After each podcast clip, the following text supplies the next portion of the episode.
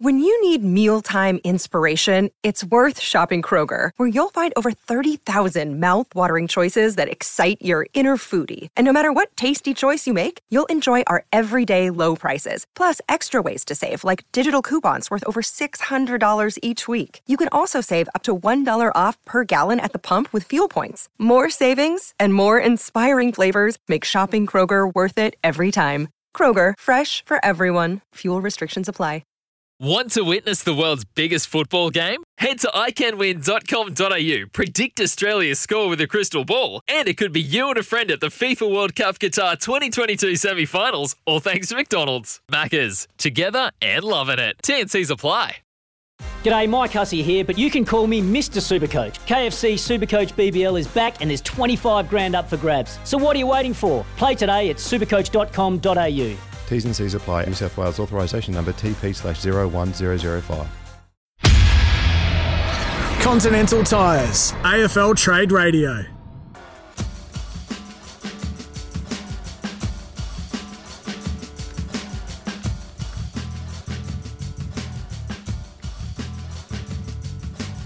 Hey, good morning, wherever you might be, or right around Australia, however you might be listening. Let's get into it. Day four officially of the AFL Continental Tires trade radio period. This is Continental Tires AFL Trade Radio. We do it all thanks to Host Plus each and every morning. Adam Cooney, a man who once sat in a North Melbourne office, was about to sign on the dotted line after he'd left the Western Bulldogs and then he got told his coach had actually been fired. So he walked out, made a call to the uh, kennel, and then decided to end up at the Essendon Football Club. But either way, he's here and he has got two things that he is today going to break the internet. Hello to you.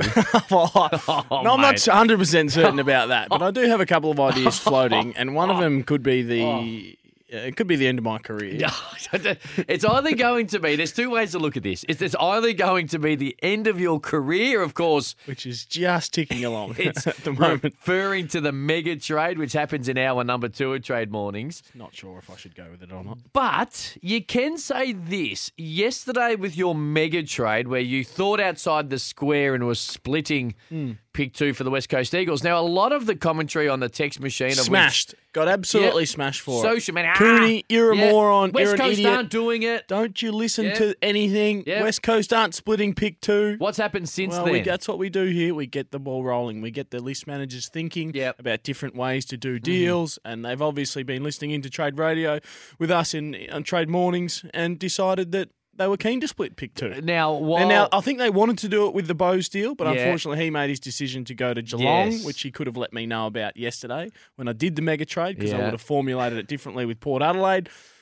But it looks like West Coast are up for splitting that pick It, too. it does look to, of course, uh, Junior Rioli, Port Adelaide, Jason Horne-Francis. It was uh, reported quite heavily yesterday afternoon. I don't think West Coast are as close to doing the deal as some suggested in some circles yesterday afternoon, but I, I think that it is a little more in play than it might have been 24 hours ago when, in fact, you were like, you know, this is what I would do if I was the West Coast Eagles. So we'll get to the Surprised mega trade. I haven't been uh, snapped up by an AFL club at this time of year I- for some, even just some consultation work. I'm being legit about this. I think that if you weren't as lazy as you are, I reckon you would have got a gig. yeah, my work ethic isn't high. it's not strong, but I'm here. I'm awake and ready to go. Now, and you I've got- done a little bit of homework. Yeah, have. too. So you got the best 22 later in the show around the Western Bulldogs. Well, I'm, uh, I've got the best uh, 21 at the moment. Okay. No, tw- I've got the best 20. I need two more spots to All fill. right. Well, we've got some depth, so we'll get to that in a moment. But I want to start with the Geelong Football Club today. Uh, The rich get richer and the strong get stronger. So that that was the general consensus yesterday afternoon. Of course, Jack Bowes said after meeting with Hawthorn, with meeting with Essendon, with uh, most clubs actually inquiring at a minimum because it's attached to obviously pick seven. It comes with that sort of that one point five million dollars owed to Jack Bowes, but the the very fact that that pick seven is there and was added by the Gold Coast Suns in this salary dump scenario that all clubs kind of at least asked. In the end, Jack Bowes able to make his decision. He could go wherever the hell he wanted. He chose the Geelong Football Club. We know that Ollie Henry has chosen the Geelong Football Club. We know that Tanner Bruhn has chosen the Geelong Football Club. They've all got to be played out, but the uh, idea is the rich get richer coming off a flag. Now, I have always said this if you do things really well, well, you shouldn't be whacked for it. And I know your fans are upset, but Geelong do everything so particular well. But I want to ask you about their best 22 in round one, and specifically Bowes Bruhn and Ollie Henry, if they feature in the best 22, all things being equal, to kickstart the year. Now, Cats fans, I'd love to hear your thoughts. 1300 23 55 48. 1300 23 55 48. But talk to me about one, the outstanding work done by the Cats, but two, where you see these three very talented young players fitting into the Premiership team.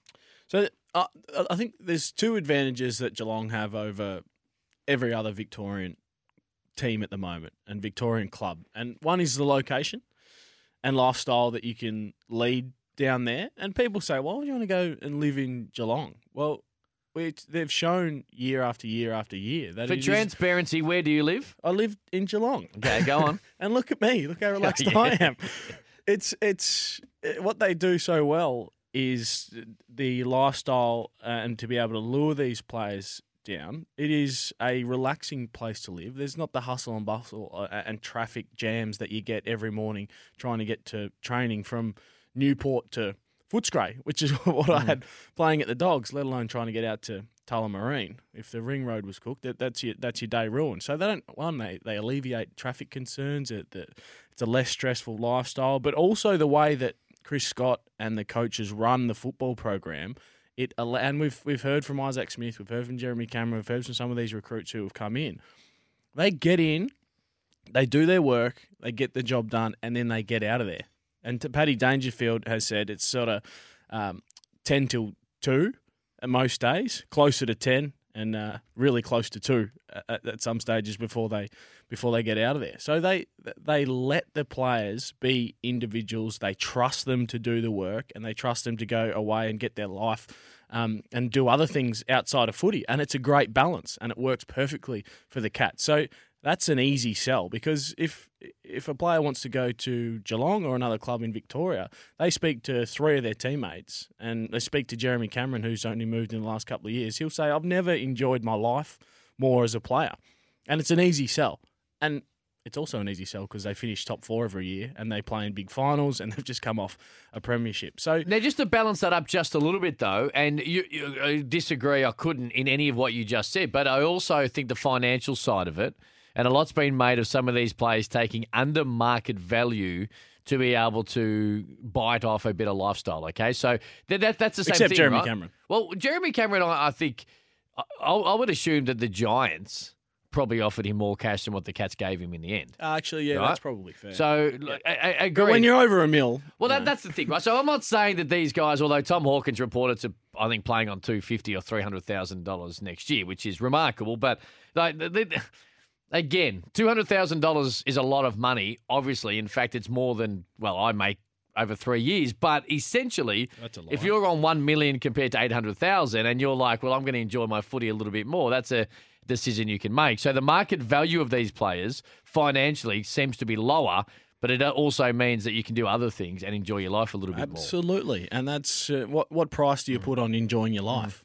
And it, for those players, they're happy to take a couple of Yep. hundred thousand dollars less uh, and live out on the farm. Yep. and still get to. So Jeremy Cameron, he, he's got a, a big farm out sort of Barrabool Way, I believe, and it's probably fifteen minutes of training. Yep. So he lives on acreage. He's got his cows that wear the premiership Of medals. Uh, he's got his chickens running around laying eggs for him on grand final morning, and he and he's fifteen minutes of training. It's a, it's an unbelievable lifestyle. So that is a huge advantage I know, no, that just, they have. Just on that, like a lot of people, you know, oh, I want to see the salary cap and how can they afford all these players?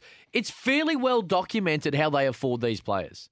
Okay, the very fact is that a lot of them, uh, Joel Selwood, which is what a week ago today, and the announcement, that you know, the retirement, it was, pretty well pushed that he wasn't earning the money that he probably could. Likewise, Yep. Tom Hawkins is on the on the record, or at least been reported where he kind of sits. Jeremy Cameron, now the Giants at a minimum matched. Of course, when it happened those three, what, two, three years ago now, when Jeremy Cameron. So we know that the Giants were offering him, if not more, which I would suggest yes, at least on the exact same money as what the Cats ended up giving him. So that's like when people say, well, how are they fitting him into their salary cap? Well, they're smart. They do it particularly well. The Jack Bowes situation is going to be soothed over three or four different years. And and when people say, why don't the Gold Coast Suns do that? Well, for a start, they deferred all the cash already, and then they found other players that they think in their in their setup have gone past him. Now, uh, that's wrongly or rightly, and the proof is in the eating rather than the pudding in that situation. But going forward, that's what they think. So Geelong will say, "We'll pay you the, you know, you you owed one point five over two years. We'll give you two point five over four and it sort of balances it out a little bit. It might not be to that exact number, Yeah. but that's how they do it, and they do it exceptionally well. So when people whack Geelong and question how they're doing it in within the salary cap, they deserve to be congratulated rather than have these skepticism attached to some of their their pickups. Yeah, and that comes with success too. Like, ha- players are happy to take less money because of their success, and they know that they can't book their holidays until October because they're playing footy in September every year. That's also a huge advantage that they've gotten. Um, Jack Bowes is probably going to be getting paid twice as much money as Tom Hawkins to play footy next year. That's unbelievable in It- itself. So, So the- but you could say that about Carlton too. Like, Absolutely When. Harry McKay signs a seven-year deal, it's going to be a lot of money. They've just signed Charlie Curnow, Paddy Cripps on a million bucks. Mm-hmm. Like Jack Martin came into the footy club on a um, was it front-ended or back-ended deal, which uh, a couple of years he was getting paid nine hundred thousand dollars a Something year. like so, that. uh, So you can say it about every club overpaying, you know, a, a few of their players, but Geelong balance it out better than most. Now, so the big thing is, I guess, going forward, and I think we've spoken about this a little bit too, is that, like, they, Carlton's a perfect example. They just like, look, what number do you want? And a, player might say, oh, I want, I want $4 million. So they're, okay, we'll give it for seven years. Rather than in the past, would have been like, how much do you want to earn in a Every year. particular year? And you got to try and work it out. Because if it leads to a flag, Carlton's a perfect example of this. And I know our man Kane Cornes isn't huge on long term deals, and I understand sometimes they can sting just a little bit. But essentially, if Carlton win a flag with all these guys under contract, and then the last year or two they're in a little bit of a salary cap squeeze, or they've got to extend a guy for a year, I don't think Carlton fans will care. No. I don't think Carlton players will go, oh, geez, I don't know. We, we've got to lose a player or two here in 2028 because we paid McKay and Curnow too much over a seven year period. But you know what we have got? A damn Premiership Cup in 2025. So uh, I think that that's the way fans look at it, and I think that's the way they should look at it. Well, that's what it's all about. Absolutely That's, that's why we you, you build Yep. a list. That's why you play footy. That's why fans love the game. Is hoping and praying that their team wins the premiership at the end of the year. And I mean, even if the if the Dogs had Tom Boyd on their books for the last four years of his career, do you think they would care? No, absolutely they not. I, I, Not I, I agree. iota. I agree. They and you can always find a nice settlement on the end of it if someone does retire, like Tom Boyd, who gave money back as well, where the club were able to go, okay, we no longer got Tom Boyd, but we'll just ease it in. 1300 23 55 48. Before you give us the 22, because Bruhn, Henry, and of course, coming into the football club, Jack Bowes. Selwood out officially. We're going to see what this best 22 looks like for round one next year. But we want to hear from the Cats fans first. 1300 23 55 48. 1300 23 55 48. Robbie's in Carnegie. Robbie, hello to you, mate. The Cats, what do you make of it? I think they're good, but uh, I'm a Collingwood supporter, uh, Cam and Coons. So I think that they should just hand over um, pick 18 and do the, the Henry deal because he misses Geelong. Yeah, we were debating this before we went on air, Robbie, about the worth of, of Ollie Henry. And I I said that they would probably want slightly more than that, given he's a pick 17 and uh, he's played 25 games of footy. You were surprised, Cameron, at some of his numbers this year. I look, played 15 games this year, got dropped for the finals, uh, wasn't in their best 22. McStay comes in over the top. Bobby Hill's another guy who'll be inside 50. I'm not saying they're identical players, but I also think, and Josh Jenkins spoke last week about how talented he thinks Ollie Henry is, and I have no doubt he is. And I think now the Jack Bowes situation and the pick seven attached to it would make the Cats probably think to themselves, you know what? Okay, well, we'll we'll let this go. What do we? We'll end up being pick 19 or pick 20 once it's all said and done with the father sons and the academy picks. Uh, I think they're more likely, but I don't think they give more than a first round pick for Ollie Henry, who isn't like it's it's hard. This is what happens. He's so talented. He is so talented. I think he's going to be a very good footballer. I'm interested to see if he's in your best 22 come round one next year. You're going to have to replace probably a premiership favourite.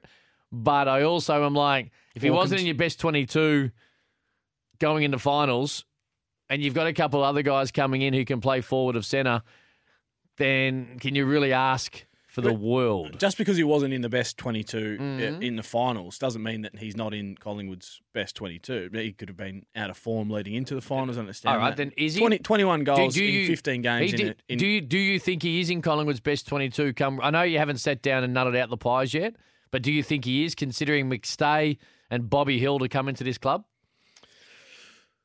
50-50 for me. Yeah. See, I don't. Yeah. Uh, and and it's a it's a 50-50 call uh, with one other player that I've got where, where whether Ollie Henry starts in a forward pocket above the other guy. So I mean, it's it's it's tough, and he is a favourite of the coach as well. The man that Oh no, you're not. we're alluding to. You're not. Uh, it's Oh, Jeremy no. Cameron. He goes out for Ollie Henry. Now, what you're going to drop in the mega trade later this morning is No, going to ro- no. Oh, you, you haven't got the guts to do it now. No, I don't. You don't? no way. if you don't go with it, I'm gonna I'm, I'm gonna tell you what I'm gonna tell the the SEN uh, and the trade radio family what it was before we get out of here. If the player was two years younger, I would have said yes. All right, we're gonna get to a break. We've got a bit of news to get into. We are gonna get to the best 22 for the Cats on the other side of this. One 23 55 48. Of course, good question. Tanner Bruhn, how they get into the football club? So, Bowes is done. Bowes wouldn't have. Bowes wouldn't have nominated the Cats after the toing and froing if they weren't able to get it done, and they're not having to spend a great deal because of the situation. But Bruhn and Henry's a little more complicated. First round picks who have both played, you know, approximately 30 games each in their first two years of football. Uh, and both teams, the Giants last year and the Pies this year, played finals. So they had to crack into a team that actually had some pretty good form around it as well. So we'll get to that. 1300 23 55 48 on the other side of the break. Adam Cooney, Cam Luke, trade mornings for Host Plus, an industry super fun for all Australians and for Toyota. Toyota certified, pre owned in a class of its own. A trade news update for Beaumont Tiles. Hey Tilers, need stock fast? Beaumont Tiles are ready to help with over 115 outlets stocked up.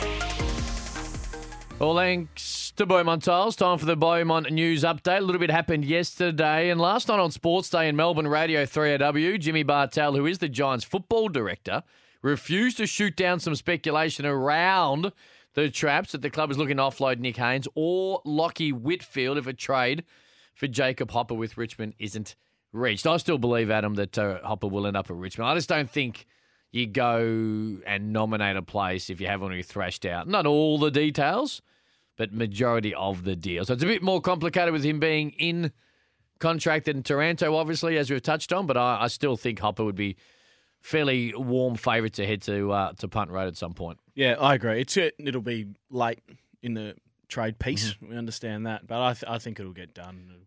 Uh, they're going to have to pay and pay up and use futures, and there will be a player involved, I believe, um, before the end of it. But I think it'll get done. Cal Twomey, of course, uh, reported he'll be part of AFL Exchange later in the day. He reported the Giants will be looking to do this because they need some salary cap relief, and both of those gentlemen are both on hefty long-term contracts. Uh, Mitch Cleary, Channel 7 Zone, reporting Fringe Lions midfielder Rhys Mathieson's exploring a trade. The barometer. Yeah, Danny Daly was on this morning and uh, said, yeah, the conversations have been there. Not a great deal of interest yet. Of course, when he comes in, he does, of course, call himself famously the barometer uh, in season 2021 after a big win over the Tigers. But uh, is it continues to look to try and get a bit more game time. And he played for the Geelong Falcons, so maybe he'll end up at Geelong like some of these other Falcons boys. And Tom Berry, he hasn't got his opportunities talking about Brisbane, has been granted his wish. He heads down from Brisbane to the Gold Coast. Uh, he made the move. He only played three games in 2022, but he'll be a Lion uh, going forward. No, sorry, he'll be a Sun from the Lions to the Suns going forward. Hey, Tyler's need stock fast. Beaumont Tiles are ready to help with over 115 outlets stocked up. 1300 23 55 48. 1300 23 55 48. The Cats' best 22 is not far away. Firstly, Bailey is in Croydon. Hello, Bailey. G'day, boys. How are you? Good, Good, man. Bailey. Just wondering if you thought the Bombers could trade their early 40s pick for Paddy Dow. Early forties. Well, uh, uh, to be honest with you, I- don't think there's a lot of uh, competition No, to get Paddy Dow. no. So, and I don't think Carlton are that keen on uh, keeping him either. So, Nope. I think um, you could probably even go Go lower. You could probably go further down the list uh, if you wanted to get Paddy Dow. But uh, I, I have, I think we've seen enough of of Paddy Dow uh, and to not be able to break into this Carlton side uh, after five seasons. Uh, my issue with him over uh, the majority of his career is his ball use, um, and he hasn't really, um, unfortunately, tidied that up. So.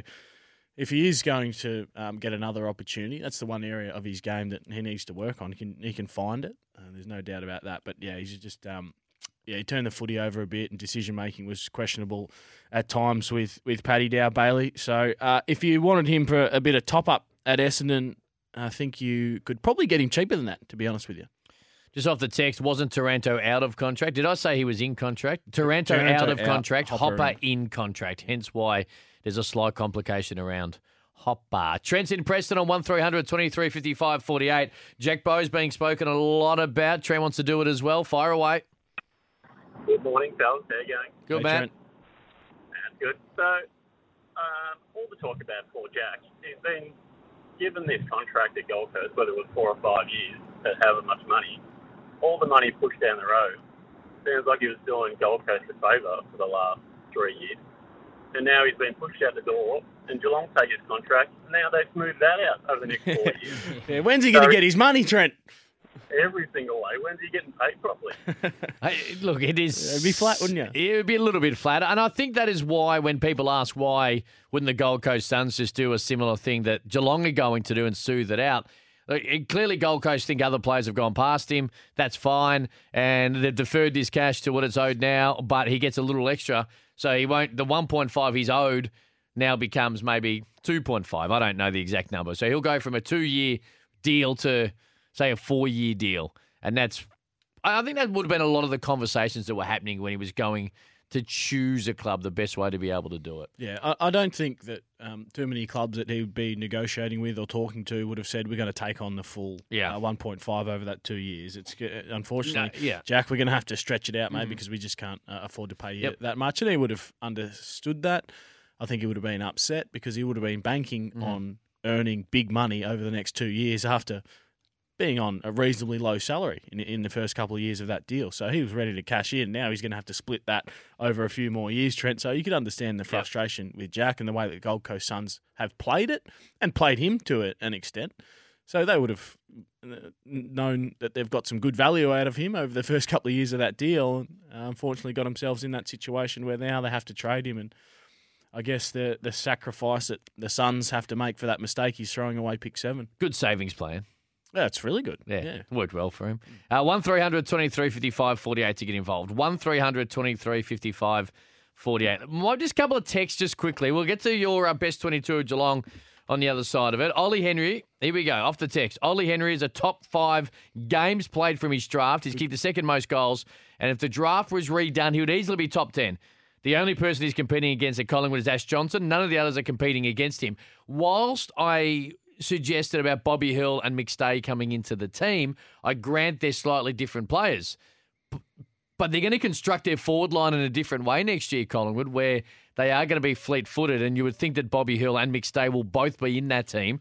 Ash Johnson was outstanding kicked 15 goals in those eight or nine games when given the opportunity. So, whilst I understand he's only really maybe like for like against Ash Johnson, the way that Craig McRae is going to put this team together to kick goals is going to be slightly different than the conventional way I think teams look at it. Yeah, I think that well, that's been their planning and uh, sometimes out of necessity with the Yep. Collingwood forward line over the last few years. And Mihocek has done uh, a stand-up job to be that guy. Um, Jamie Elliott, not far away either. It must be said for a medium-sized forward, the things that he has done in that forward six, and then Guinea just coming Oh, along and, and, so- and setting the forward six alight at times, and you had Bobby Hill in there for a bit of pressure and, mixed.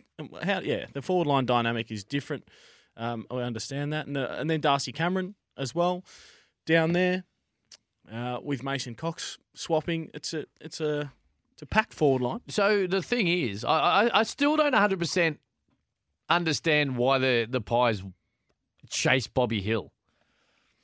Did they chase him, Well, they must have. He's at the football club, and Did- or did Bobby say, "I want to go to Collingwood"? Oh, well, quite, well, was Bobby Hill in their best I don't, I 22? don't think Collingwood were chasing Dan McStay, were they? Well, but you have to have you have to chase them in some. Uh, guys don't just wake up and go, "I'm going to a football club," and just miraculously end up there early in, in trade period or free agency period, right? Oh, we asked the question. Yeah. So uh, look, okay. So maybe if, if it's not as chase and, and be aggressively pursuing these players, like they're, they're, the small forwards at Collingwood are unbelievable this year. You, you spent you, you mentioned Ginnivan, you mentioned Jamie Elliott, who I touch wood, but when he's on the park and he's done it so well this year consistently, we, we know how good they are. So Hill goes into that forward line, which is going to look rapidly different with him and McStay inside fifty. Like Hill's not better than Ginnivan or Elliott, right? Uh, No. No, No. Okay, I'm just making sure that. Yeah, I think we're on know, the same yeah, page I'm all for yeah. depth, and I like Bobby Hill as a footballer, and he's gone through stuff that's way bigger than football in 2022. I'm just wondering, you know, where and how they look as we go into the new year. Robin Castlemaine says Bowes can fit in. He adds variety to the midfield. Good size, agile. He's good leap and mark. Bruhn not replacing anyone in the midfield. Henry is not replacing Stengel, Close, or Myers. So Rohan is the obvious, but not at the start of 2023. Yeah, I think he. Yeah. Yeah, which the- leads us it's a tough into one. a break. Which on the other side, Adam Cooney is about to drop some premiership players from the Geelong Football Club. For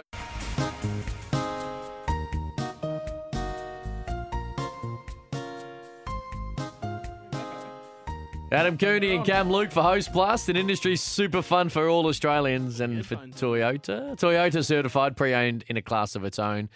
We've got the best 22 for the Bulldogs still to come. We've got your calls, plenty of text messages rolling through as well 0419 187 323. And we've got a mega trade that Adam Cooney is slowly losing confidence in the guts to go with. So we'll get to all that shortly. I'm not going with it. Just I'm off never the going just off the text, people say you know genuine small forward, get out the back. Bobby Hill a little bit different to Ginnivan and and Elliott who lead up. I, I understand that, but the thing is, you've still got to fit these guys inside fifty. Right, mm. it was a forward line which worked incredibly well in 2022. So then you've got McStay's going to have to go forward. Will go forward at different times. So you've got to be able to find places in the ground. Now that's all well and good to say. Oh, Elliott might push up the ground a little bit, but then does that take away what they did so well, where they damn near made a grand final this year? So, granted, um, Bobby Hill's a nice player. I'm just like, geez, do you want to mess with it too much, knowing there's some guys coming in? We might talk on the pies next week, and your best 22 for that, for the uh, the black and the white. But You're not going to be here tomorrow. no, I'm not here tomorrow. Long weekend. A long weekend. Uh, I'm going down to St Andrews Beach Brewery, actually. Oh, it's a nice spot. It's a work gig, so I'm not just going down there and just leaving you on your own. But JJ will be in the house. All right, you've deferred long enough. Premierships, Bruhn, Henry, Bowes coming in, Selwood going out of that premiership team that less than two weeks ago belted the Swans at the MCG. Talk to me about round one, 2023, and the best 23 for the Cats. Hopefully, I haven't left uh, Oh. any premiership stars out here, Hopefully but I've got uh, See, full- the, the SEN Digital team had a little trouble yesterday. yeah, Bailey Fritsch got dropped. Oh yeah, well, Yeah. I'm not sure he's in their best 22 next year. They're leading Oh. goal kick from the D's over the last couple. Six goal grand final hero from the fullback line: Zach Guthrie, Jack Henry, Kolodjashnij, Tui De Koning Stewart. Pretty handy back Mm. six. Well, it doesn't it doesn't change a lot, does it? Duncan Guthrie in the middle. Uh, Maxi Holmes comes back in Yes. on the wing. Isaac Smith half forward. Norm Smith medalist. Jeremy Cameron. Brad Close, uh, Tyson Stengel in the pocket, Tommy Hawkins full go. forward, Gary Rohan in the other pocket. He held on. Just, I didn't want to, but I went with him over Ollie Henry. Uh, Stanley in the ruck, Danger and Blicavs on ball. Uh, the interchange, uh, Bews, Myers, the Diet, Atkins, and O'Connor holds his spot. So you haven't put any of these three Not players one. I couldn't who- squeeze one of them in. to like these these first round draft picks and Bo's getting to your football club. You haven't been able to squeeze, and they're the three players who have all nominated the Cats, which has got everyone in uproar. You haven't got them in the best twenty-two to kickstart the year. Not one. So who who else have you got? It's a real lack on of the outer? courage from me. Absolutely, which is no different to the way you played your footy. Uh, on the outer, who who have you, who else is there fighting for? The, they got those three men. Who Yep. else is on the outside looking in? Parfitt, Yeah, oh. Tanner Bruhn, Bowes, yeah. Quinton Narkle, Narkle's Ratugolea- gone. Narkle's gone. Oh, sorry. Uh, Ratugolea, Cooper Stephens, Johnny Segler, and Mitch Knevitt, who played a few games this year, I thought looked all right. All right. Well, So It's tough. Mm-hmm. Tough to break into a premiership side, and Gary Rohan uh, was the uh, most susceptible in that. Uh, but I didn't um, have the conviction to leave him out because he had a pretty good final series until grand final day. 1300 23 55 48. 1300 23 55 48. The Cats best 22 for round one next year. So you've got Parfitt going into the team with Selwood going out. No, Parfitt's uh, uh, Maxi Max. Well, Max Holmes was already in the team. Uh, injury was the only reason he wasn't in their best side on grand final day, right? So yeah, well, that's the only change. Yeah. Okay. There you go. 1300 23 55 48. We want to hear from you, Cats fans, or off the text 0419 187 And so much of the conversation is, is like Ollie Henry's a 10 year player there, right?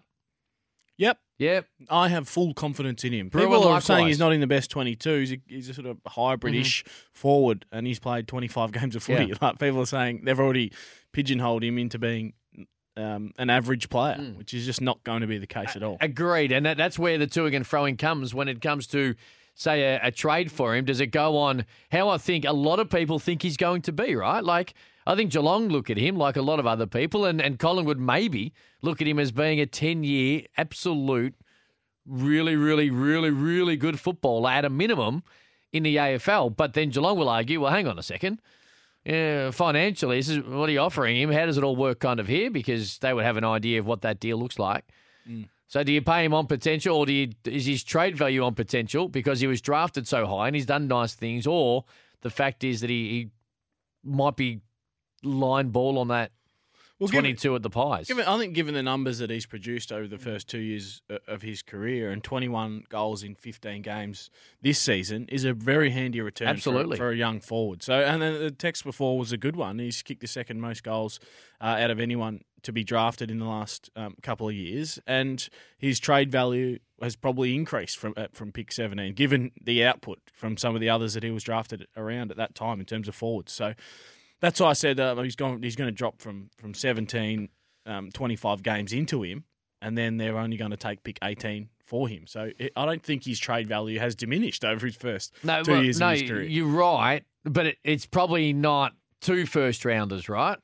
No, I think that's fair. Okay, and Yeah. I I think the toing and throwing might be about the financial reimbursement of which Collingwood are, are looking to offer him, where Geelong are, are like, well, hang on a second, if this is what where you rate him, and of course there might be a salary cap situation, shot square. I, I don't know the ins and outs, obviously, but that's that's why this is going to, I think, be one of those ones that Let's just assume with some time. Collingwood that it is a salary cap squeeze. Yeah, okay. because That's then been an issue Then that's what. Geelong will be using as leverage to say, well, hang on, we'll give you our first round pick if that's what you want. It's pick 18 or 19. But if that's what you're offering and that's financially where you can only get to, then you, you can't rate him all that highly. yeah. But I don't think Geelong are in a position to um, pay much more than Collingwood would be offering him. Also, Well, the way they do everything else, who knows? But you're you're right. But then they have the, the lure of heading home. Just- Maybe he's homesick. Just give him a block of land out in Armstrong Oh, Creek or something. Don't, don't. There's conspiracy That's how they've got half the players There's down there, conspiracy allegedly. theorists No, I'm joking. I'm joking. Hey, Menegola's another one who was right on a periphery. I think he right. was emergency in that grand final, so he was right on a periphery He's an apology of that sorry. best 20, uh, best 22 as well. Uh, Sam and Jared, we're going to come to you on the other side of this. redhead bias I've been accused of from Daz for picking Gary Rohan He's a premiership player, and he was. You only have to go back to that qualifying final where he was remarkable. Yeah, don't think Remarkable. I think Ollie Henry will get a go early on I, I think in the season. or It's fair to say all three of those players will play, regardless if it's round one or otherwise, will play before round four. Yeah, four or five. Yeah, for Host Plus. of old boys might need a rest early. An industry super fund for all Australians and for Toyota. Toyota certified. You can get involved pre-owned in a class of its own. Let's get to Sam, who's in Preston on 1300 23 55 48. Sam, hello to you. Hey guys, how you doing? Good, mate. Sam. Fire away. Uh, massive Cats fan and um, agree with pretty much what you said about the Cats 22 for round one. Um, I think we're in a really nice spot. We've got we're very patient with our players. If you look at Atkins, Parfitt, Zach Guthrie, even Cam Guthrie, they played either out of position or in VFL for a long time until they got their chance to play in their best position.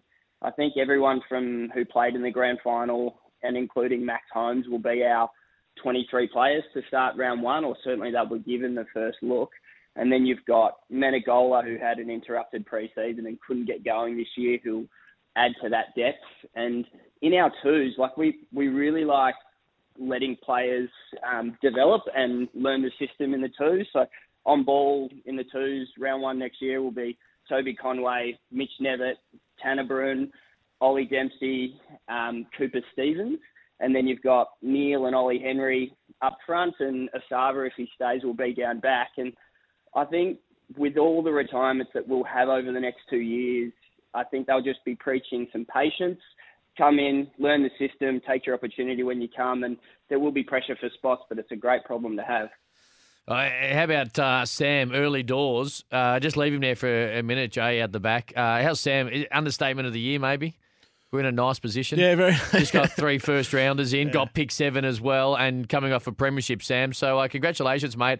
I know we're late in the year, so it's been a pretty big field, but understatement of the year probably headed to you. uh, they're, they're, a lucky bunch, Cats fans, aren't they? And they know that yep. they're going to be around the mark next year. But it is it's a it's a balancing act between trying to keep those players who are hungry for senior footy happy playing at VFL level, and they've been reasonably good mm-hmm. at doing that over the last. The only one who really lost patience was um, Jordan Clark over the last couple of years, who thought, "Well, I'm in the best 22. I'm going to go and get more opportunities," and showed exactly yep. what he can do at yeah. AFL level. So maybe some of those other players, Sam, that um, are frustrated and playing in the twos, as you mentioned, a pretty strong midfield. I play like Cooper Stephens. Does he look at Jordan Clark and think, "Well, hang on, that could be me. Mm. I could be doing that at another club right now. But they just have a knack of uh, keeping the players interested. And I think the way that the club is, and, and everything you spoke about off the top of the show about the way that uh, you know Chris Scott led and everything, and, and Steve Hocking and and the older players and the culture of the football club, where it's an enjoyable environment, it actually makes it a little bit harder to say. Okay, so like Jordan Clark's a perfect example. Lincoln McCarthy a little bit before that. You have to be 100% certain you're going to be able to be in the best 22 elsewhere. Because if you're kind of like, yeah, you know what? I reckon I can play more here, but you know, I'm not, not guaranteed. You're probably going to err on the side of staying at a club that's enjoyable to play for, even though there's frustrations attached to it. Clark and McCarthy are two are like, look, we, we, we should be playing more senior football. And both have gone and played really good football at, well, the Lions have been good, you know, since McCarthy's pretty much got there. And Jordan Clark's been outstanding for the Dockers, who had an outstanding year. Uh, 1 300 23 55 48. Jared's in Hampton quickly before the break. Jared, fire away. Uh, very quick, very quick. Good morning, gentlemen. Thanks for taking my call. I feel like I'm talking to Tony. fire away. I understand that. Anyway, um, uh, thank you for all the Geelong stuff, and I'm a Geelong Spore as yep. well. Um, I'm, they've, they've got 11 positions to uh, fit on their uh, squad. Obviously, these three look like they need, they're going to fall. Um, but I know they've had interest in um, older players as well, let's say 28 years plus, unlisted free agents. I'm interested to see uh, what you think and to what you've just talked about in terms of fitting players into the team, who you think might be interested, including um, O'Connor from Ireland. Well, there's so when you talk about the, the, I think there's been a slight shift in Geelong over the last couple of years in terms of uh, now they they take the players, the unrestricted free agents and the free agents and players who put their hand up at 27, 28, 29 and say, I want to go to this club. Uh, Dahlhaus, Shaun Higgins, uh, Danger was a bit younger, understand that. But it, they, they've been able to fit those guys in because they put their hand up and say, I want to play for the Cats. I think there's been a slight shift in playing younger players that um, need to be given opportunity. And now this year we're seeing a young crop um, and a couple of them only in their second year of footy. Jack Bowes has probably played five or six years want to go down there. So it's not like um, Geelong go out and say, well, we, we're looking to recruit 30 year old players. It's that they put their hand up and say, we want to come to the club. And then it's about managing those guys, and they've done it uh, amazingly well, Jared, over the, over the journey. So, um, but yeah, you're, and a few of them are coming to the end. They've obviously um, rotated three out now with Dahlhaus, Higgins, and Selwood. Uh, some of the older boys retiring, which makes way for, for the new wave to come through. And Unfortunately for the rest of the competition, every year there's two, three players that want to go down there and play their footy. Missed one finals appearance in 15 years. They are consistently into prelims, which essentially led to some of the ridiculous criticism leveled towards the club in the last decade that they oh they're playing prelims but they can't win flags. It's like okay, how about teams who don't make finals or get bundled out in elimination final year after year? And they, they found this year, and we, we you and I spoke a lot about this over the course of the season they found that perfect mix of, of veteran leadership and the irony of Isaac Smith becoming the oldest Norm Smith medalist and ripping the uh, grand final apart. but they were able to find that youth and exuberance you touched on to tinker with their game plan enough to be able to change it a little bit and play great footy while also having these leadership veteran guys who are still playing really, really great footy. So the balance was just the perfect storm, really. And Yeah. Chris Scott and the crew have to be continually patted on the back for it. And, And, I think uh, yeah, a slight, a slight uh, shake up with the coaching department as well. Of course. I think which which changes the views and the style that Chris Scott was coaching in. There was a lot of negativity uh, and a lot of angst and frustration. Uh, down in Geelong about the way that the Cats were playing prior to 2022. So you look at the, the list, oh, let's just and watching the games. Can we just move the ball a bit quicker? And and that's that was probably the thing that was going to propel them to that next level. They did that. It wasn't an all out attacking game style because they were so solid behind the footy. But it's just a tinkering of having uh, kids who are- willing to take the game on and coaching staff willing to tinker with a couple of things which sped the, the ball movement up slightly. And it leads to one of the uh, really one of the great two weeks in Premiership Continental Tires trade period times. If they're able to get three first round picks and pick seven after a Premiership, it's very hard to top that as you look back on uh, things that have happened in the last 20 or 25 years as trade period's gone to another level. It is all thanks to Continental Tires, AFL Trade Radio, Adam Cooney and Cam Luke. Trade mornings for Host Plus, an industry super fund for all Australians, and for Toyota. Toyota certified, pre owned in a class of its own. Trade mornings for Host Plus, an industry super fund for all Australians. And Toyota, Toyota certified, pre owned in a class of its own. The Trade Rewind for Paslode. All new Paslode Trim Master, built to perform. Reliability, comfort, performance. In store now. Yeah, trade rewind time where we uh, hit rewind, have a look at some of the uh, trades in the last 20 or so years that have either worked or not worked for particular clubs. We do it all thanks to the all new Paslode, trim master built to perform reliability, comfort, and performance. It's in store now. Let's go back to 2001. You ready? Which uh, was that? A, was that the super draft? No, that was it. Was it? It, it was, but this is not draft related. Oh, is this? Are, we not drafting players today? No, we got Barry Hall, I was who just was asking a question if that was the super draft. Barry Hall That's up. was off to the Sydney Swans, and the Swans received Barry Hall and pick number 53. Daniel Hunt didn't play any games for the Sydney Swans, but Barry Hall, of course, become a premiership player and a huge part of that incredibly, incredibly talented Sydney Swans team in the middle of the 2000s. Hang on. C- Can you just rewind and Mm. uh, give me that trade again, please? So Barry Hall and pick 53 is what Sydney received. The Saints received, of course, Barry Hall was at the Saints. He went to Sydney. Pick 13, which turned into Nick Dal Santo. 260 games for the Saints and a big part of the team that went to back-to-back grand finals. Pick 17, which eventually ended up at Geelong, who then drafted James Kelly, superstar for the Cats. And pick 45 was traded to Brisbane, and they selected Nathan Clark, who didn't play a game for the Lions. But uh, that that's a trade that in the end worked, I think, for everyone. Yeah, well, they got Nicky Dal out of it. Yep. Who's uh, um, an unbelievable player for the Saints and probably should have held on to 17 and picked James Kelly. In hindsight, having James Kelly on your list would have been a great thing, regardless of what football club it would have been. But there you go. It's a trade rewind, all thanks to the all new Paslode Trim Master. Make sure you get involved.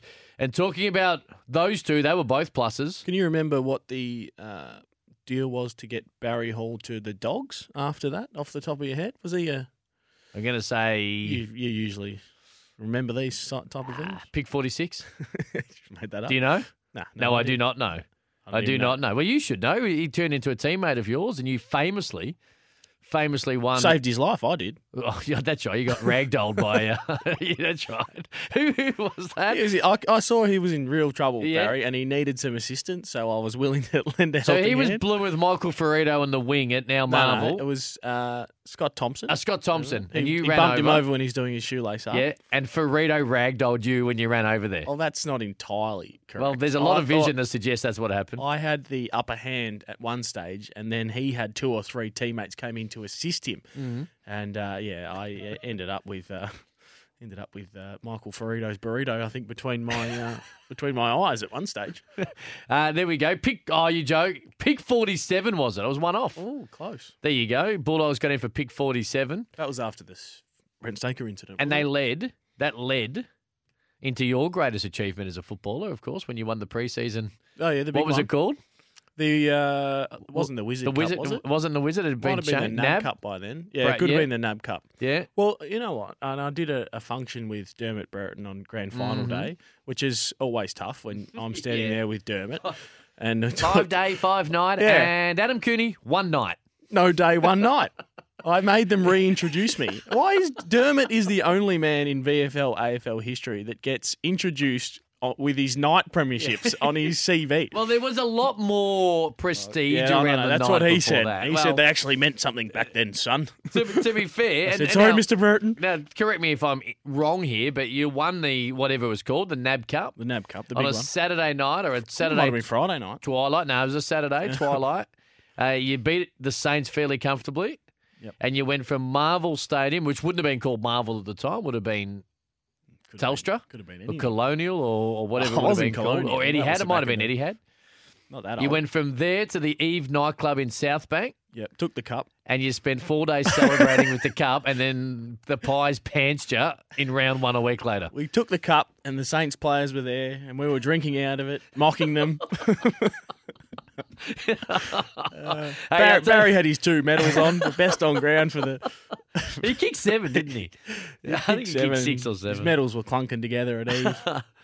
Hey, uh, that's a plus for Host Plus, as was Jack Bowes to the Geelong Football Club, who yesterday he chose to go to the Cats uh, for Host Plus, an industry super fund for all Australians, run only to benefit its members. Search Compare Host Plus today. Now, a lot of text messages coming through on 0419 187 323. I um a lot of people saying, oh, you know, Jack Bowes, well, you know, why why did they get pick seven as well? They're not paying the salary. Jack Bowes is getting the money that is owed to him. I think it's it's reported to be about 1.5 million. The Suns want that off their off their books. They've deferred it long enough. They believe there's players that have gone past him, so they want it off. Jack Bowes is not getting screwed on money. Now he's not getting it 850,000 next year, which is what he may have thought he was going to get, or at least may have been promised to him. He is getting the money, and that's why the Gold Coast Suns have had to do this because they've got a plethora of talented youngsters, and they're like, well, the only way probably at this cash that Jack Bowes can find another club is to attach a very tasty incentive to it. So for the people texting in saying, oh well, you know the the Cats are getting the, the Cats are still paying the cash. It's just a little different than giving him all the cash next year or the year after, which the Gold Coast Suns weren't prepared to extend because they believe they've got other players there. They're still going to have to pay Jack Bowes a, a fair clip in those other two Hmm. years because it's a, if they want to spread it out and let's say it's that they they want to tack 250 grand on the last two years Hmm. of that deal to take 500 off, then they're still probably going to have to pay him 500 grand in those last two years to satisfy him because then he's effectively playing for free in the last couple. Or if they say, "Well, we'll give you 700 in the in the next two years, so Mhm. 350," but we got to take that and add that on to your last two years. Yeah. He's playing for 100 grand each year. Yeah. So And he's already been undercut by the Suns in his first two Well, years of his contract. So legitimately, if it's 1.5 and then they extend him for another two at 450 a year, right? Which ends up at at, at 2.4. Yep. That's 600 a year, right? And and keeping in mind that the CBA is probably going to head up a little bit. The broadcast deal kicks in in a couple of years, so I think the salary cap will rise. So I think the Cats will go. To, you know, I'm not 100% across all of this, and I'm no financial wizard, but they might say, look, you know what, we'll just we'll spread it over 600 a year. I I don't think that he would agree to 200 in the first year and back end a deal because he's kind of had this other thing front ended. He's still, you know, he, he deserves to make some type of cash owed to him at some Yeah. point, as you said. So, but I think if it's 600 a year, I think the Cats would be able to find a way to get that done. yeah, and that's probably going to satisfy him enough. Mm-hmm. Um, he'd be still a bit upset about it, I think, you know, given that he was going to Of course. be banking on getting this big chunk in the next couple of years, but um, still enough to pay the bills. But- So off the text it says, but why are Geelong allowed to smooth it out? That's pretty much tampering with pick seven involved. No, it's not.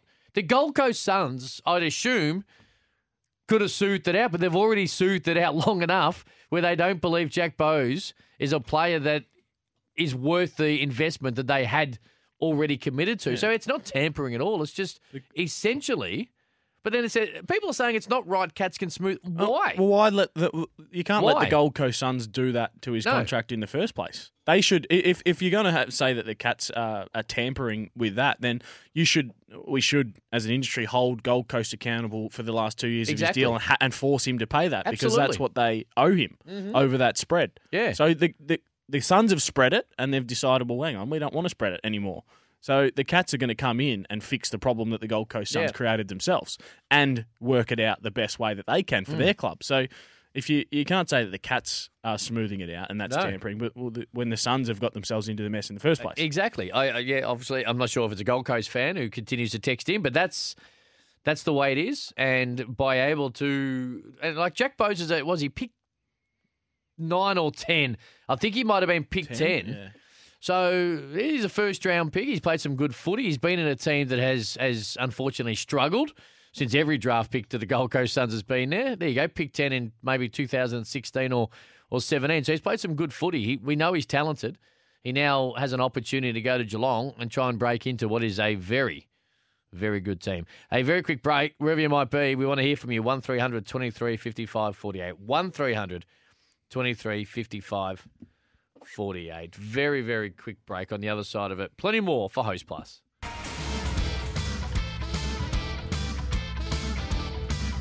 The big second hour of a trade mornings. Adam Cooney and Cam Luke ahead of us. We do it all thanks to Host Plus, an industry super fun for all Australians and for Toyota. Toyota certified pre-owned in a class of its own. All right, we we, we talked a lot of Jack Bowes. I just want to wrap this up because, as people have pointed out, Put a I'm no good it. at maths. Yes. Oh no. This is what it says. He's not getting the money. This is off the text. As over four years, Essendon could have paid current two years, which is owed around 1.5 million, and then paid 500k in years three and four. So he's losing 300k. Okay, quick maths, lads. I just want to explain this. Okay, 1.5 million is owed to him for mm-hmm. two years. That could get soothed out over four, but the Cats aren't giving him 1.5 for four. They might give him, say, 2.4 or 2.5, okay? And I also want to point this out. Jack Bowes made the decision after discussing this with every club. So if he makes a decision, if in fact Essendon could have paid him the 1.5 in the first two years, which he'd probably expect is possible, the very fact is financially it made more sense for him as a footballer to choose the Geelong Football Club. And if he has chosen something else other than financial, he's losing money on his own decision, which I don't believe to be the Well, case. yeah. Well, if Essendon were going to pay him more, then he could have chosen to go there and taken that money. Absolutely. This was Jack Bowes's decision. Right? So the 1.5 owed for him in two years, I'm sure there was a club that could have paid him that. And Essendon, as people are pointing out off the text, are probably one of those clubs. St Kilda, maybe another one, considering they had that money stored away for De Goey. But he has chosen, for whatever reason, he's not getting 1.5 over a four year deal, the Cats. No, because It's his he's- decision. Then he is playing for free. People, as pointed out, you know what? I am no good at maths, so at least I got that part right. Let's get to uh, let's get to Drew and Mandra first on one 23 55 48. Drew, good morning to you. Hey lads, how you going? Good buddy. Good Drew. Mate, I'm, uh, I'm actually a Port Adelaide supporter. Pretty excited about the JHF uh, thing deal that's uh, imminent, and it's going to be a a uh, 10 plus year at least player for Port Adelaide. But look, the the Jack Bowes thing, people are going on about, you know, oh Richmond can't do this and can't do that. Gold Coast need to take some responsibility. I, I can I can name three or four trades off the top of my head that who, who's making these decisions? Like you've got the the Weller uh, deal for pick two for that Freo picked up with Brayshaw. you've got the uh, the the Rory Atkins deal, which I don't know why they even picked up Rory Atkins in the first place. Um, you've got this this Jack Bowes one, um, and what's the other one off the top of my head? I can't I can't remember, but who who at Gold Coast are making these stupid stupid decisions? That's just putting the league and, and Gold Coast behind every other team by five years. I just don't understand. Yeah, so well, I, I think at, at that stage with the Lockie Weller situation, the Suns were in a desperate state. They were, and they would have taken anyone that wanted to go to their club, and they saw this guy who they knew uh, was from the Goldie and and was going to go home. So they thought, well, this is a it's a safe it's a safe one. We could pick up uh, someone at pick two and then.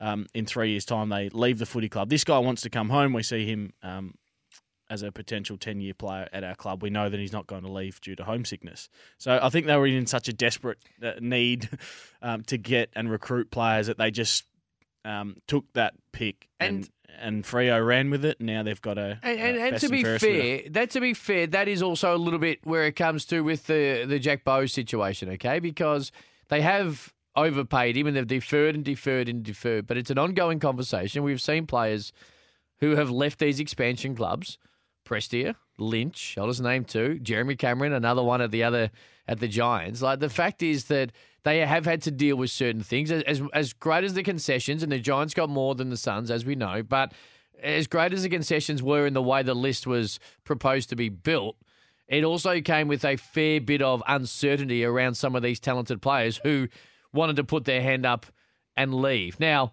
Jack Bowes' situation sucks. Weller and Brayshaw, it sucks how the way it's played out in hindsight. But I, I think if you sit here today, the Giants came oh so close to winning a premiership, and the Suns are probably the most optimistic you can probably be about the Gold Coast Suns as we sit here in the off season, even though we're talking about them and the Bowes situation being one that, that hasn't worked out. So they, they have got, like a lot of non traditional football geographical locations, they have got the issues with players who want to go home or go into a more greater football bubble. So there's also that, and you, you alluded to it. So that's it sucks. There's bad decisions in every football club, and it gets exaggerated, I suppose, when you're the Gold Coast Suns and you haven't been to a finals period yet in your in your short history. Yeah, but I think that where they're positioned now, the Gold Coast Suns, they're, they're- they're aiming for finals next year. They should be. They should get there. Ben King back into the mix in that forward line. Um, th- yeah, things are looking positive for the Gold Coast Suns. If if pick two, if they'd picked two hypothetically this year, Mhm. and Lockie Weller was at Fremantle, we said, "I want to, I want to come to the Gold Coast Suns." They say, "No way, we're keeping this pick two. We're in a stable position." So times the the, the, the poles apart in terms of where the Gold Coast Suns sit now to when they did that Lockie Weller trade. A- agreed. One 23 55 48. Let's get to a Callum, who's in Perth. Hello to you. Hey fellas, how are you? Good, mate. Fire away. Thanks for holding too. All right, I've got um, a couple of questions. Um, firstly, I'm an Eagles fan, and um, I'm a little bit disappointed, sort of, with the lack of activity, I guess, in this trade period, which is going on with them. I know we got Jayden Hunt, but um, is there any more trades or anything that you guys have heard about, sort of the Eagles doing a bit more within the period? Well, we want we want Luke Jackson to go to the Eagles. Cal. We want them to Wow. split that pick two. Only so you're right. and we we want, we desperately want to get Luke Jackson there. Uh, well, uh, we the conversation around the pick two has changed uh, significantly over the last sort of twelve to twenty four hours. So that's a, a good sign, Callum, that they're, they're looking to do something with that to maybe um, try and get a player like Luke Jackson and steal him away from Fremantle. So uh, yeah, the Jayden Hunt as a free agent. Um, the draft picks are two and twenty at the minute, and there's not a lot of joy on the horizon for the Eagles. No, Junior Rioli on the way out. So you'd think, obviously, Callum, there's going to be a uh, you know toing and froing there. There's the three. That's not going to club trade. No, on the way out. But that, that, that that'll be the that's where their movement is probably going to do when it comes to trying to posture up for their draft hand in the next couple of years. They they would be salary cap wise. That have to be interesting to see because a lot of it is, is tied up in in I think five or six, might be seven players. I think Kane Cornes mentioned it this morning, but those really elite footballers who are probably majority of them past their best do hold a lot of that salary cap taking as up well. nine hundred to a million. Yeah, bucks a year so each. and look, to, again, when they signed all these deals, no one really bat an eyelid, mainly because they were some of them were the best players in the game, and they either won a premiership or were leading into winning a premiership, and the premiership adds currency and value to all these players. So again, hindsight, it's good to be able to go back and go, well, hang on a second, this is uh, this is silly. It's like, well, they won a flag four years ago, and they were being right there as one of the top teams in the league uh, outside the last twelve months. Callum, one more question for us, have you? Yeah, I just also wanted to talk about um, considering like the, the father son. Nick Daicos was obviously amazing this year, and um, Willie Ashcroft looks like he's going to be amazing as well. Do we need to maybe look at getting rid of the father son, considering that North Melbourne are probably going to miss out on you know, two generational talents and two players which could really probably be amazing for them if if they played for them. I, I think their father son rule is one of the the greatest things about the Mm. AFL. It's just happened that um, there's been some elite father sons that have come through and been real high top end talent in the last three years, yeah. and also an academy kid Yeah. in Jamarra Ugle-Hagan that the dogs um, pick up after finishing Good, really Very well. high, yeah, I, I, I'm with you. There- is no doubt that it's it's there's there's not a great deal of romance left in professional sport, and understandably so. But the fact is, it is. I I think the clubs are better now with, and you are in this situation with your son at the football club now as a father son uh, and the academy. Like, that didn't exist 10, 15 years ago. Clubs are a lot better at recognizing early if the kid's got any any talent at all and put them into a program and then be able to boost that development, which wasn't around in the early 1990s. So it has to stay. Does it get tinkered with going forward? Maybe slightly with how they actually pick them up, but I think the point system by and large works fairly well. Yeah, I, th- I think it does, and the romance of it, I, I think, I think is is incredible. Uh, yeah, they get them in early. Uh, the academy starting out sort of 12, 13 years of age because of COVID. Um, it's put um, that on the back burner, obviously. So there's been a, a couple of years where the kids haven't gone to that tho- those academies, but are ramping up again now, um, and they do it brilliantly well. They check in with all the players from sort of 13 or 14 and work out their goals and get weights programs and strength programs for them. Um, they have car- we had a carnival. Uh, the Bulldogs played against. We, I see you, Well, I back. You're I back at the bulldog. No, but you're back at the bulldog. I just wanted to, to sort of. we, yeah, well, okay. My young Yeah. um, is in the in the Dogs Academy at the moment. They played against uh, the Cats, Carlton, uh, Essendon um, in a sort of round robin tournament, which was great to watch. And Now, is um, that- is that- he's running around with Westie's young Well, fella, is that Darcy's fella, is Leon father Cameron. son? Is no, it all it's father it's- son it's or is academy, it academy? academy, It and includes the father father son. Yeah. So just go in. The players are Uh, well, there was uh, uh, Westie's young fella. Yes. Uh, Darcy's young fella. Mhm. Leon Cameron, Matty Robbins. Ooh, who else was there? I think there was, there was a couple. Brian Lake? Uh, he didn't. Has his he- young fella didn't go. He's not there. Okay. He's the but he's around as- that same age, yeah, isn't my he? son, though. All right, there you go. So they look. It, it is worth a question because Daicos in the Ashcroft and situation about these father sons. There, there is no doubt the way clubs do it better, but I also think it is the last of the uh, the romantic things that happen Yeah, in the AFL. I think we have to keep it. Are you listening to AFL uh, Trade Radio, Continental Tires, AFL Trade Radio, Continental Tires, engineered in Germany, proven in Australia. Very quick break. Plenty more on Trade Mornings. A trade news update for Beaumont Tiles. Hey Tylers, need stock fast? Beaumont Tiles are ready to help with over 115 outlets stocked up. All thanks to Beaumont Tiles. Time to have a look, a look a little bit of the news as we look at it. Collingwood is attempting to juggle later draft picks to find the future f- third rounder, which uh, they need to get Billy Frampton to the club as a backup defender. Billy Frampton. Billy Frampton. Collingwood very active, aren't they? Yes, they are. They currently have 50 and 51. They're attempting to rejig its draft order to secure uh, the future third rounder they want. Uh, Adelaide is after to release Billy Frampton, of course. Power, Crows, and now maybe the Pies. Danny Daly had a great chat this morning with the early trade crew. You can podcast it via our trade radio podcast feeds, but he did say that Rhys Mathieson is open to being traded this offseason. Mitch Cleary had the news last night at Channel 7. The 25 year old, he played 72 games, or has played 72 games for the Lions, but has failed in any of the seven years at the club to play more than 15 in a year. And this year, right on the cusp, on the periphery, the barometer. but barometer. wasn't. Top five Whips are barometers cracking there. Well, in the AFL.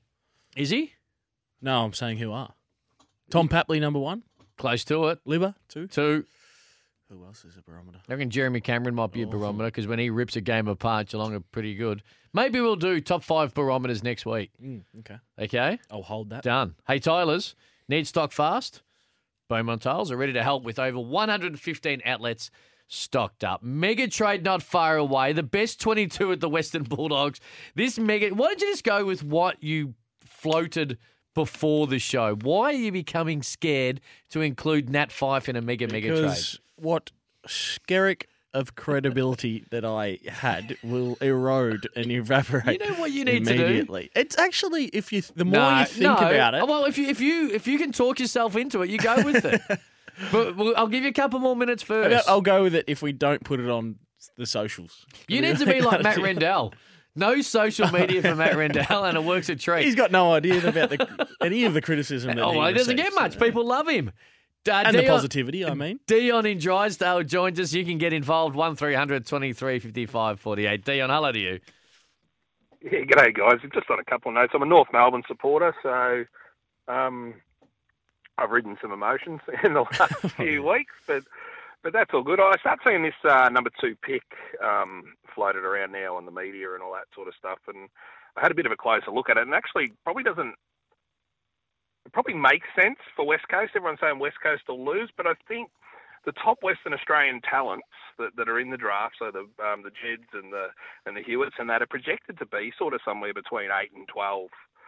Um, anyway, so if they were to sort of change their tactic, look, this is all a bit risky at the moment. Like, let's take the best Western Australian. Next year they'll get the they'll have the two first rounds. They'll finish bottom four, and you know um, Port Adelaide will sort of finish between six and twelve. That it actually probably does make a little bit of sense for them. It probably just needs a sweetener. The the only thing, and the mega trade, which uh, Adams again cooking up, might include this, like it did yesterday. The the only thing I would say to that, Dion, is that, and again, I'm no draft expert. A little bit later in the day, Cal Twomey, Riley Beveridge, these guys who watch a hell of a lot of under 18 football can give their opinion on it as well. But the idea is, Adam, we keep getting told the first four or five, on the back of Ashcroft, of course, who is, is not available in the in the general pool. Uh, the first four or five is real elite, then it drops away a little bit. So they, they're kind of just. I get the West Australian thing and I get the idea behind it, but I think you just go and get the best player when there seems to be a noticeable drop from the first, you know, four or five, which they then drop out of. That's a pretty big risk, even though you are maybe more confident of the guy staying long term due to where he grew up. But that's the concern I've got with that. Yeah, I don't necessarily agree 100% of that because Mhm. the because of what has happened with GWS and it's a lesser to a lesser extent sometimes with, with West Coast and and Fremantle. Um, I know that the, look at the Cerra situation as an example. What was he pick five?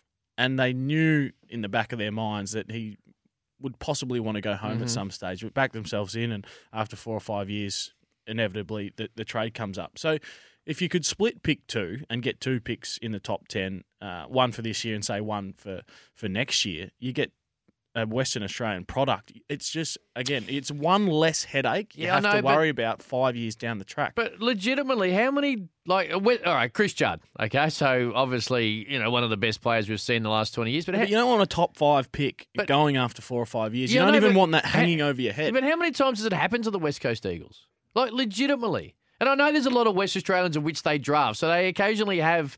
But I think you go, you go and get the best kid at whatever position you are in. Now, I'm not saying don't split pick two because it might work for the football club. Going like I'm not suggesting it's going to be the worst thing they've done, but it's also like I don't think you you move certain things around just to get a, a player from your particular state. It doesn't happen a great deal to West West Australians. They they do a really good job.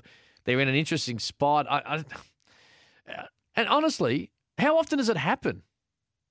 Like from the creme de la creme, massively high draft picks, in particular in the first, you know, the Horne-Francis, and Boyd.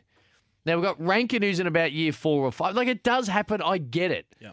But it's not like these kids are walking out on clubs year in, year out after only 12 months in the system. And the West Coast Eagles have, have got a pretty good record of being able to keep players happy. Yeah, I uh, but I agree. But if they if West if the West Coast Eagles are saying, well, we could get two players for the price of one, Mm. and at least one of them is going to be a Western Australian, which we identify as a top ten pick, then you could turn one great player into two Yeah. special players, Mhm. and one that you don't have to worry about at the very Mm. least. And maybe next year, if you've got a um, a pick in the top, say four or five, that's been turned into the, the trade from this year with your future first, then if there's another Western Australian kid who's in the top four or five, then you've done really well out of it. Yeah, I, I agreed. But I I guess I don't think clubs, I- I'm sure it's in the back of their mind, but like look at North Melbourne, all right? Clubs threw everything at North Melbourne last year, in particular Adelaide.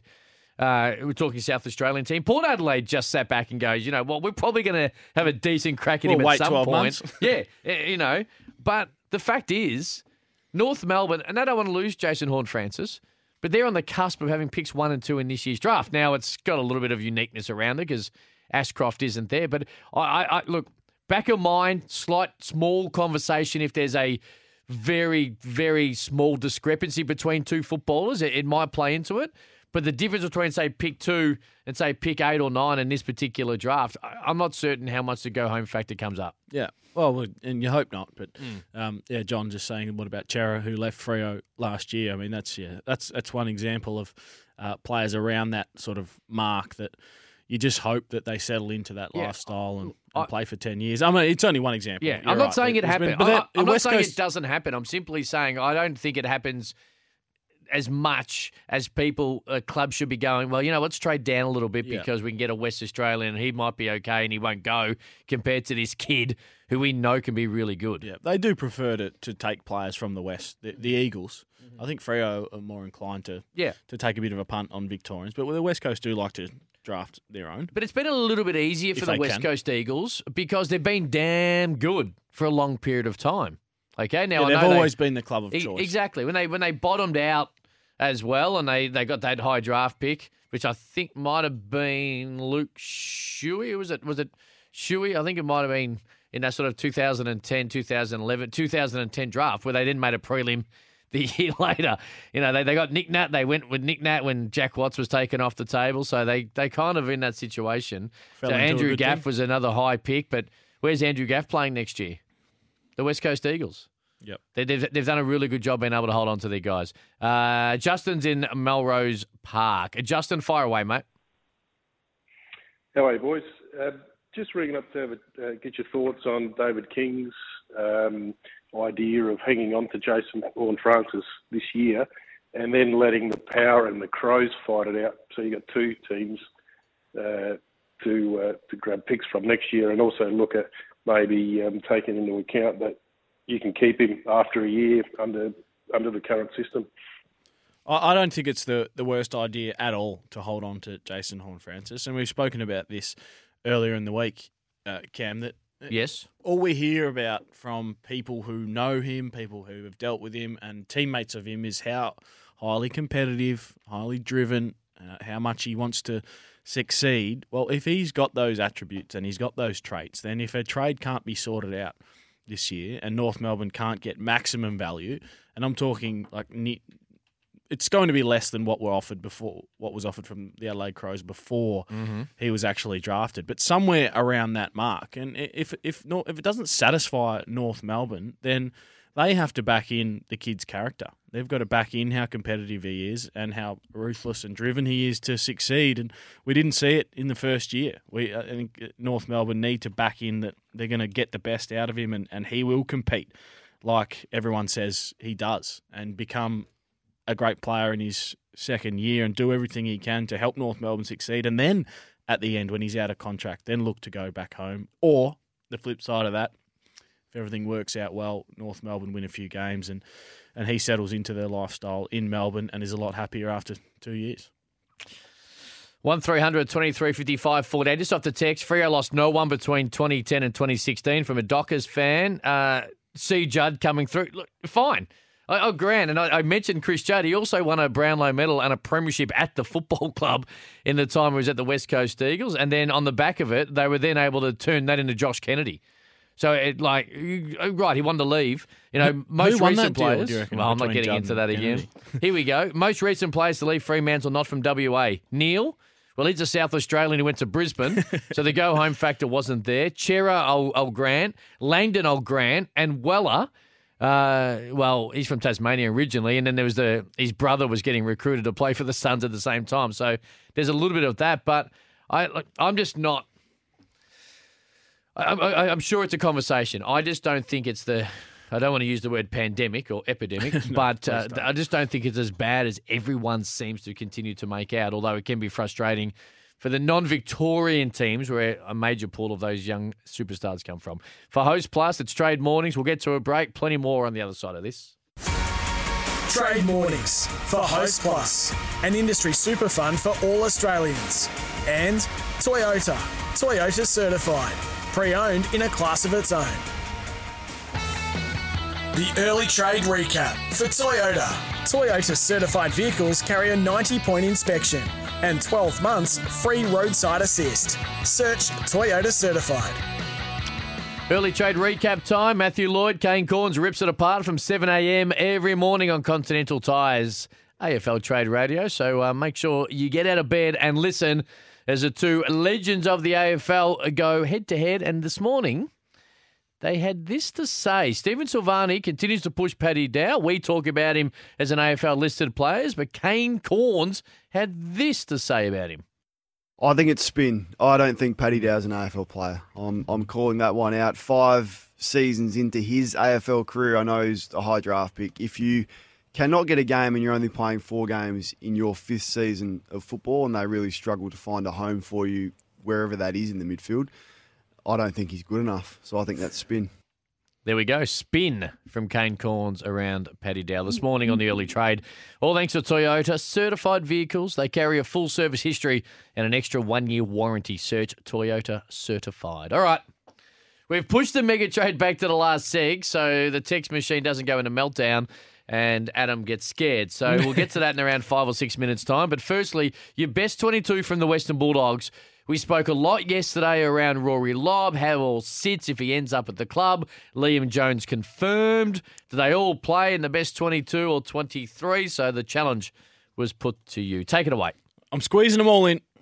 To start with, uh, back pocket, Sam Darcy, Liam Jones, Eduardo Richards, uh, halfback flank. Eduardo Richards. Bailey Dale, Ryan Gardner, Caleb Daniel, uh, Baslenka on the wing, Libba in the guts. I've pushed Jack Macrae out onto the wing, which I think is his natural position. Ugle-Hagan as my floating half forward flanker. Mm. Rory Lobb at centre half forward.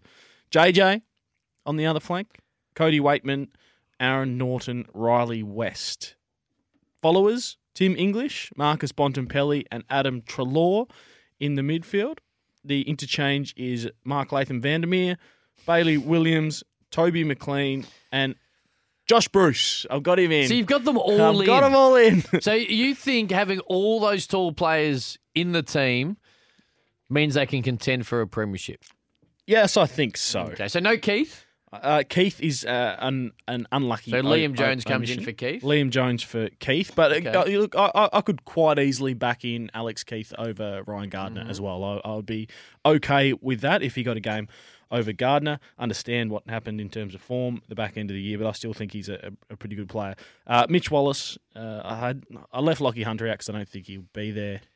Think a fresh start, Next start is best for Lachie Hunter? I'd like to see him get a fresh start and start enjoying his footy again.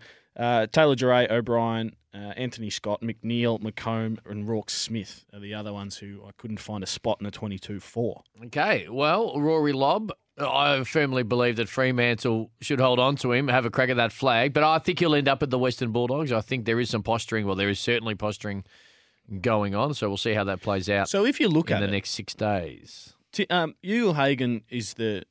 Uh, I'd like to see him as a hybrid, so Mhm. play a bit higher up the ground. I think Lobb and, and Naughton could work really well in tandem together. And then you've got some pressure players in the forward line with JJ Weightman and West who can also kick goals. Um, the midfield, I think, is is very good. I think Libba can play more time through the middle of the ground. Bailey Williams can play a multitude of positions. He can go through as another midfield rotation if you want on the wing, or he can go back. Uh, McLean, that, well, they obviously rate him because they picked him uh, in that final after Yep. coming back he looked all right. the knee. Uh, and and Vandermeer, they also like. So and and I think Bruce can just be a, a another forward rotation for them. It's a really big year for the Western Bulldogs, a team that went to a grand final last year, which hasn't happened a great deal, as we know, since 1961. Luke Beveridge is out of contract. We know how talented they are, and they are absolutely just topping up to have a crack at a premiership, and, so well they should.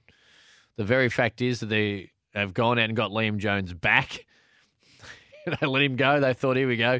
Then he turns into a very good defender, and then he's come back to shore up the defensive stock, which at different times has, has had its issues. Zane Cordy on the way out, Premiership player from 2016.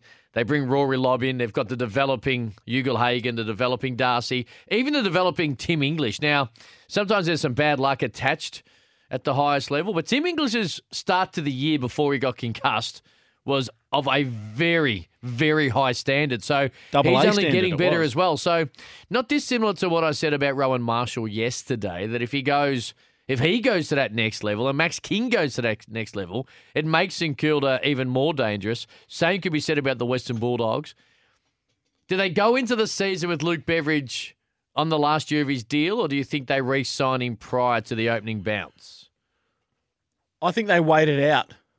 Yep, and because they're uh, he's what what he's been able to do, and you said that after they won the flag that he can coach for as long as he wants. I think if you, you- actually if you, you- said that you said you'd be able to coach for the gap between Yeah, premierships. wow. That was a little is your leeway. That's what I you said. So you- fifty-four so to twenty sixteen. I, I give, I give. My rule is I give one year leeway without a major, huge criticism for every decade the drought has has Yeah. been up. So, so Simon Goodwin, what was it? You know, pretty much fifty-seven odd years. So he gets five years leeway without criticism. On Bevos are up, you reckon? Six years, but he got him back. So I think that, but I think it's actually kind of worked a little bit where they made that grand final last year. But the, I'm not saying the questions are there because I think Luke Beveridge is the right man for the, the job. I just think that any team that goes in to a season with high standards expected and they don't reach those standards, and then the coach goes in without a contract after 2023, I think there'll definitely be question marks. Yeah, I, I, and I think his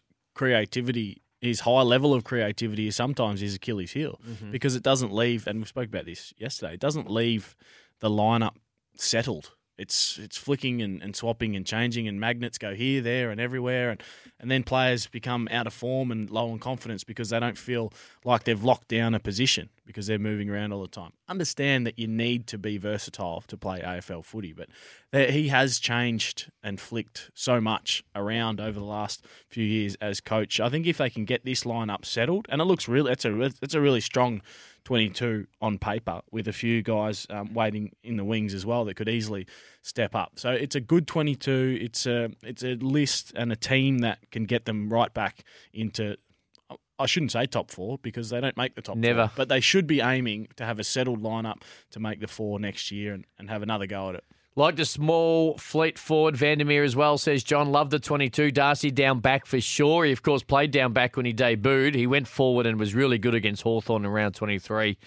Does Lachie Hunter move on? Touched on that a little bit. If the Dogs get lobbed, they win the trade period. They had one too many mids playing anyway, says John. Of course, Dunkley, keeping in mind Josh Dunkley, their best and fairest winner, is on the way to, to Brisbane. But Adam spoke about that yesterday. For Host Plus, it's trade mornings, and Host Plus, an industry super fund for all Australians and for Toyota. Toyota certified, pre-owned in a class of its own. Now, are you ready? Well, you got to be ready. We're going to We've got one break? segment left, and the mega trade is next. The Mega Trade for Continental Tyres. Trade up to Continental Tyres. Engineered in Germany, proven in Australia. Search Continental Tyres today. All right, here we go. After yesterday's mega trade really made news.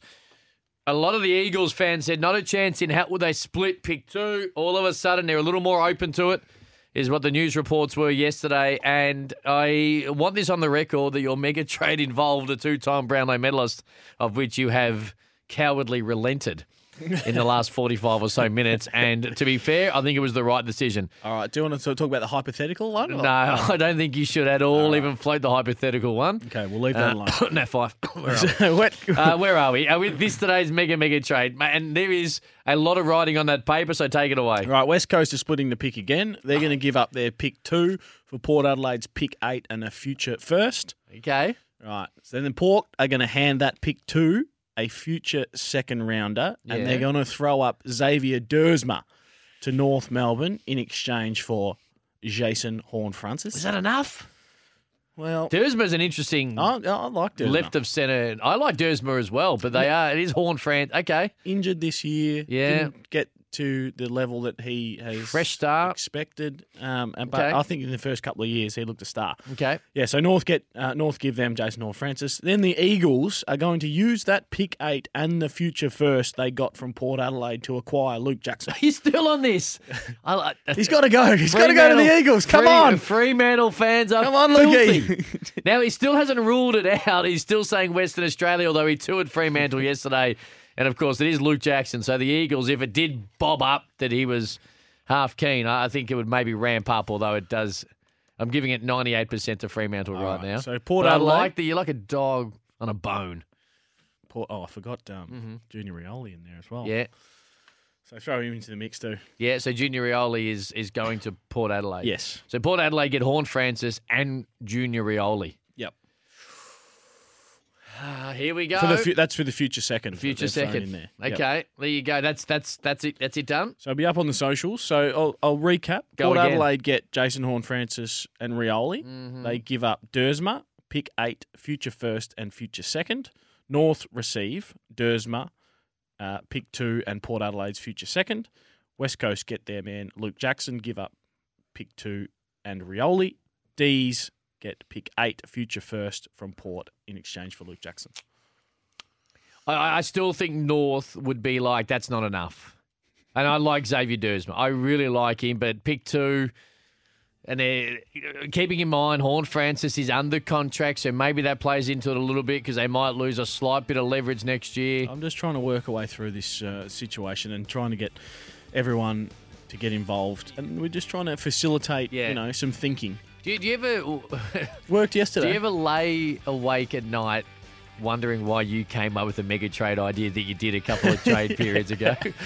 Ah, it hurts me. It, it's it actually it, it physically is taxing to try and do it every day, and then the abuse for the next 18 hours really hurts. Only for it to start again when Only you put for it to go different again. names up there. I'm glad you're not putting Jack Graham back in there though, because that was a real bad error.